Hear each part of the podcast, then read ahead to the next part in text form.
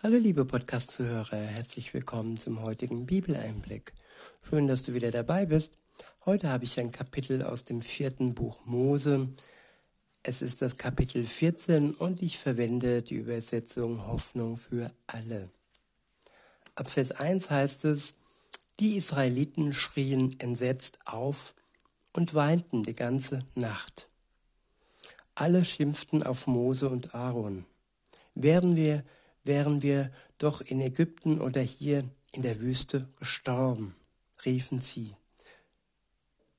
Ja, heute in dieser Welt gibt es auch Entsetzen und viele wünschen sich auch den Tod. Und es wird geschimpft über all die Dinge, die Gott angeblich zulässt und es irgendwie nicht gut mit ihnen ähm, meint. Aber so ist es nicht. Gott meint es gut mit uns. Trotz der schweren Zeit hatte er einen guten Plan und er hat uns nicht vergessen. Das steht fest. Und so war es auch damals bei den Israeliten. Er hatte einen Plan mit ihnen und hatte sie nicht vergessen. In Vers 3 heißt es, Warum bringt uns der Herr in solch ein Land, damit man uns tötet und unsere Frauen und Kinder als Gefangene verschleppt. Lieber kehren wir nach Ägypten zurück. Dann legten sie sich einen Plan zurecht. Lasst uns einen neuen Anführer wählen und zurück nach Ägypten gehen. Ja, der Mensch plant und diese Pläne sind oftmals äh, kontraproduktiv und sie bringen uns nur noch in schlimmere Situationen und in schlimmere Lagen. Und der Plan hier war es, von Gott wegzugehen, eigene Anführer ähm, ja, zu auszurufen und die von Gott eingesetzten Anführer Mose und Aaron, ja, sie sollten verworfen werden. Und ihnen sollte die Schuld zugeschrieben werden, warum alles nicht so läuft und nicht so schnell läuft, wie sich es die Israeliten damals äh, gewünscht haben. Und so ist es auch heute. Vieles läuft nicht wirklich schnell, vieles wird immer schlimmer und immer dramatischer. Und ja, auch heute wird viel Gott äh, versucht, die Schuld, äh, ja, die Schuld in die Schuhe zu schieben. Aber Gott hat den Überblick über diese dramatische Situation. Das sollte uns wirklich bewusst sein.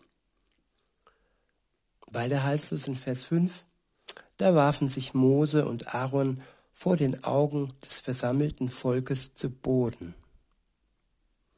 Ja, das ist ein Zeichen der Demut Gottes und ein Zeichen, dass sie sich wirklich Gott ja, hinwerfen, sich vor ihn hinwerfen. Und es sollte ein, ein Beispiel und ein Zeichen sein, dass das Volk im Moment die Nase sehr, sehr hoch trägt und irgendwo nicht Gott über ihnen stehen lässt, sondern sie versuchen sich über Gott zu erheben, ihren eigenen Plan auszuarbeiten und seinen Plan zu verwerfen. Weiter heißt es in Vers 6, Joshua, der Sohn von Nun, und Kaleb, der Sohn von Jefune, zerrissen entsetzt ihre Gewänder und riefen den Israeliten zu, das Land, das wir erkunden, erkundet haben, ist wirklich sehr gut. Dort gibt es alles im Überfluss. Wenn der Herr Gefallen an uns hat, wird er uns dorthin bringen und uns das Land schenken. Ja, Gott hat Gefallen an uns, wenn wir ihm vertrauen. Auch wenn wir nicht sofort das Land erkennen, wo Milch und Honig, Honig fließt, dann sollten wir trotzdem am Vertrauen an ihm festhalten. In Vers 9 heißt es, lehnt euch nur nicht gegen ihn auf. Ihr müsst keine Angst vor den Leuten dort haben, wir werden sie leicht überwältigen, denn sie haben keinen Schutz mehr. Ja, die Mächtigen der Welt werden ihren Schutz verlieren. All die Bodyguards und all die Bestechungen und all das, all der gekaufte Schutz ist irgendwann wertlos und wird ihnen keine Zuflucht mehr bieten. bieten. Weiter heißt es, ihr braucht euch vor, ihn, vor, vor ihnen nicht zu fürchten. Der Herr ist auf unserer Seite. Aber die Israeliten schrien, steinigt sie. Da erschien der Herr in seiner Herrlichkeit am heiligen Zelt, so dass alle es sehen konnten. Ja, es gibt Momente, da zeigt sich Gott uns direkt. Und wer diese Zeichen erkennt, ja, der ja, hat einen Vorteil. Und wer auch heute die Zeichen Gottes erkennt, jetzt, ja, wo vieles im Umbruch ist und auch viel Gutes und viele gute ähm, Zeichen zu sehen sind, der hat einen Vorteil. Also lasst uns wirklich die Augen öffnen und genau hinschauen, damit wir auch die Zeichen Gottes in unserer Zeit erkennen können. Und vor allem unser Herz, nicht nur das Auge, sondern das Herz sollte Gott zugewandt sein. Weiter heißt es, er sprach zu Mose, dieses Volk hört nicht auf, mich zu beleidigen. Wie viele Wunder habe ich vor ihren Augen getan, und sie vertrauen mir immer noch nicht. Doch damit ist jetzt Schluss, denn ich werde sie durch eine Seuche ausrotten. An ihrer Stelle will ich deine Nachkommen zu einem Volk machen, das größer und mächtiger ist als sie. Ja, manchmal liefert Gott die Menschen auch ihrer Sünde aus. Es geht um das Ungehorsamsein Gott gegenüber. Und Gott lässt das manchmal zu und er, ja, zeigt manchmal sein Gericht, auch heute schon und so auch damals. Aber er lässt ja sein Volk niemals ganz im Stich. Das sind nur Zeichen seiner Macht und auch seiner Richterkraft die er zeigt. Und ich denke, auch diese Zeichen sind heute zu sehen, dass Menschen, die Gott ungehorsam sind, direkt in den Abgrund laufen. Und das lässt Gott manchmal zu. Aber trotzdem zeigt er uns auch seine Zeichen, die wir wahrnehmen können und für uns in, Ansprech, in Anspruch nehmen können. In Vers 13 heißt es, doch Mose wandte ein, wenn das geschieht, werden es die Ägypter erfahren. Sie haben erlebt, wie du unser Volk mit gewaltigen Taten aus ihrem Land befreit hast. Auch die Bewohner von Kanaan haben gehört, dass du, Herr, mitten unter uns bist und dich uns sogar zeigst. Sie wissen, dass deine Wolke über uns steht. Bei Tag gehst du uns in der Wolkensäule voran und bei Nacht in der Feuersäule. Wenn du nun ganz Israel auf einen Schlag tötest, dann werden alle diese Völker, die schon so viel von dir gehört haben, davon erfahren und sagen, der Herr konnte dieses Volk nicht in das Land bringen, das er ihnen mit einem Eid versprochen hat. Er hat sie in der Wüste abgeschlachtet. Darum bitte ich dich, Herr, zeige deine Macht auf andere Weise. Du hast gesagt, meine Geduld ist groß und meine Liebe kennt kein Ende. Ja, ich vergebe Schuld und Unrecht, doch ich lasse nicht alles ungestraft. Wenn jemand an seiner Schuld festhält, muss er die Folgen tragen. Und nicht nur er, sondern auch seine Kinder. Ja, es geht hier um das Festhalten. Niemand wird überrumpelt und niemand wird einfach so aus dem Hinterhalt von Gott, ja, abgeschlachtet, wie es hier heißt. Nein, es geht darum, dass er oft durch seine Propheten dem Volk ausrichten ließ, dass sie ablassen sollen von ihrer Schuld. Und wer festhält, der hält am Tod fest. Und wer sich Gott anvertraut, der vertraut sich dem Leben an. Darum geht es hier. Weiter heißt es in Vers 19, Herr, weil deine Liebe so groß ist, bitte ich dich, vergib diesem Volk, wie du es aus, wie du es auf den, dem ganzen Weg von Ägypten bis hierher immer wieder getan hast. Ich wiederhole Vers 19.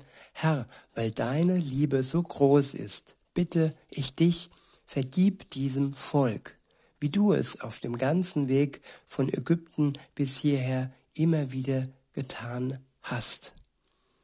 Ja, Gottes Liebe ist größer als sein Zorn. Und wer sich einlässt auf die Liebe Gottes, der wird seinem Zorn entrinnen. Wer auf ihn schaut und wer auf Gott vertraut.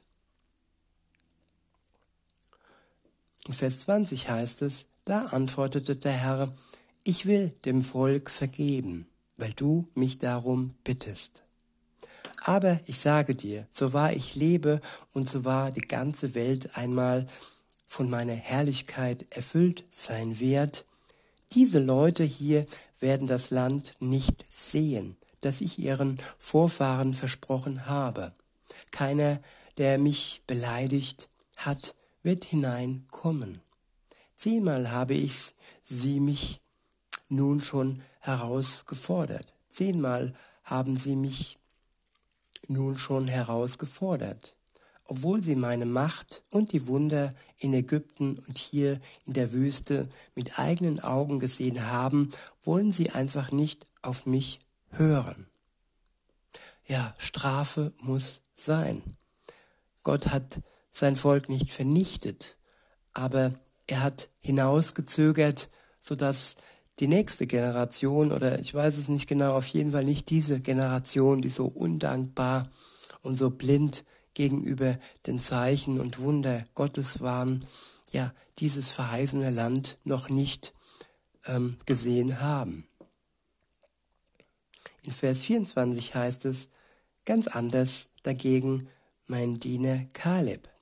Er ließ sich nicht beirren und ist mir immer treu gefolgt. Darum werde ich ihn in das Land bringen, das er bereits gesehen hat. Seine Nachkommen sollen es besitzen. Die Amalekiter und die Kanaiter jedoch werden in der Ebene wohnen bleiben. Aber zuvor werdet ihr alle in die Wüste zurückkehren. Morgen sollt ihr wieder in Richtung Rotes Meer aufbrechen. Ja, manchmal ist eine Wüstenzeit nötig. Gott möchte, dass wir ihm vertrauen. Und das ist eigentlich in der Wüste am besten möglich. Ja, im, im Paradies, da ist es oft so, dass wir Gott vergessen, so auch Adam und Eva. Ihnen ging es so gut, und ähm, ja, sie wollten noch mehr vom Guten und haben Gott missachtet, als sie vom Baum der Erkenntnis ähm, gegessen haben. Und in der Wüste, wenn man sich Gott anvertraut, dann hat man manchmal bessere Chancen als in einer Oase. Der nächste Abschnitt ist überschrieben mit 40 Jahre in der Wüste. Ab Vers 26 heißt es, der Herr sprach zu Mose und Aaron, ich habe gehört, dass die Israeliten mir vorwerfen, was die Israeliten mir vorwerfen. Soll ich ihre Botschaft, soll ich ihre Bosheit noch weiter dulden? Sie haben sich lange genug gegen mich aufgelehnt. Darum richtet ihn aus, ich habe genau gehört, was ihr gesagt habt. Ich schwöre, so wahr ich lebe, dass ich euren Wunsch erfüllen werde. Hier in der Wüste werdet ihr sterben, und zwar jeder wehrfähige Mann von 20 Jahren an aufwärts, der bei der Musterung erfasst worden ist. weil ihr euch gegen mich aufgelehnt habt, werdet ihr niemals in das Land kommen, das ich euch mit einem Eid versprochen habe. Nur Kaleb, den Sohn von Jefune und Joshua, den Sohn von Nun, werde ich dorthin bringen. Und auch eure Kinder, die ihr schon in der Gewalt eurer Feinde gesehen habt. Sie werden das Land kennen lernen, das ihr nicht haben wolltet. Aber eure Leichen werden in der Wüste verwesen. Eure Kinder sollen 40 Jahre mit euch umherziehen, bis auch der letzte von euch gestorben ist. So lange müssen sie mit darunter leiden, dass ihr mir untreu wart.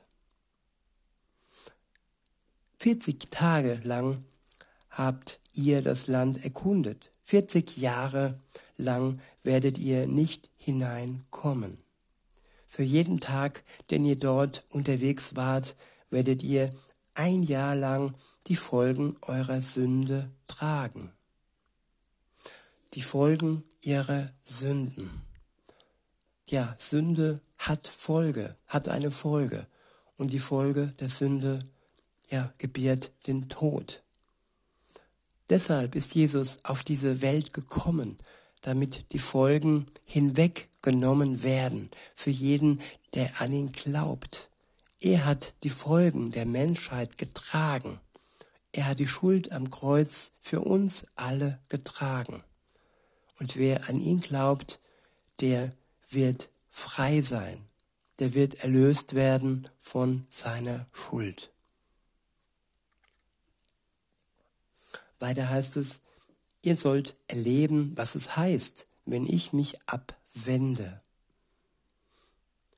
Das verspreche ich der Herr, und ich werde es auch tun.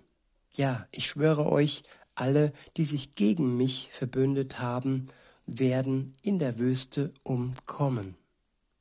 Dieses ganze boshafte Volk wird hier sterben. Er hat aber ihre Kinder verschont. Und die Treuesten hat er auch verschont. Und das ist das Zeichen seiner Gnade. Gott ist gnädig und er lässt uns nie ganz im Stich. Vers 36, in Vers 36 steht, die Männer aber, die Mose als Kundschafter losgeschickt hatte, ließ der Herr tot umfallen denn sie hatten die schlimmen Gerüchte, Gerüchte über das Land verbreitet und das Volk in Aufruhr gebracht. Ja, die Unheilverbreiter, die Propagandaverbreiter und die Panikmacher, die lässt Gott tot umfallen. Das, das Übel und die Quelle des Unheils wird besonders hart bestraft. Die, die andere verführen, werden besonders hart bestraft. Damals wie auch heute. Und das ist Gerechtigkeit Gottes. Auch wenn wir unter Ungerechtigkeit leiden im Moment, so können wir gewiss sein, dass all diese Urheber der ja, Ungerechtigkeit, der Zerstörung ihre Strafe erhalten werden. Weiter heißt es, nur zwei von ihnen blieben am Leben. Joshua, der Sohn von Nun, und Kaleb, der Sohn von Jephune. Als Mose den Israeliten Gottes Wort ausgerichtet hatte, fingen sie an zu weinen und zu klagen. Früh am nächsten Morgen machten sie sich bereit, ins nördlichste Bergland vorzurücken. Sie sagten, wir wollen unseren Fehler wieder gut machen. Wir gehorchen jetzt und ziehen hinauf in das Land, von dem der Herr gesprochen hat. Aber Mose rief, warum widersetzt ihr euch schon wieder dem Befehl des Herrn? Das kann nicht gut gehen. Bleibt hier, der Herr ist nicht bei euch. Er schützt euch nicht vor euren Feinden. Ja, es gibt Zeiten, in denen sind wir nicht geschützt, sind die Menschen, die Gott Ungehorsam geleistet haben, nicht geschützt. Gott überlässt sie ihrem Ungehorsam und die Folge von dem ist dann oftmals der Tod. Weiter heißt es in Vers 43, dort, dort drüben erwarten euch die Amalekiter und Kanaiter und sie werden euch umbringen. Der Herr wird euch nicht beistehen, denn ihr habt euch von ihm abgewandt.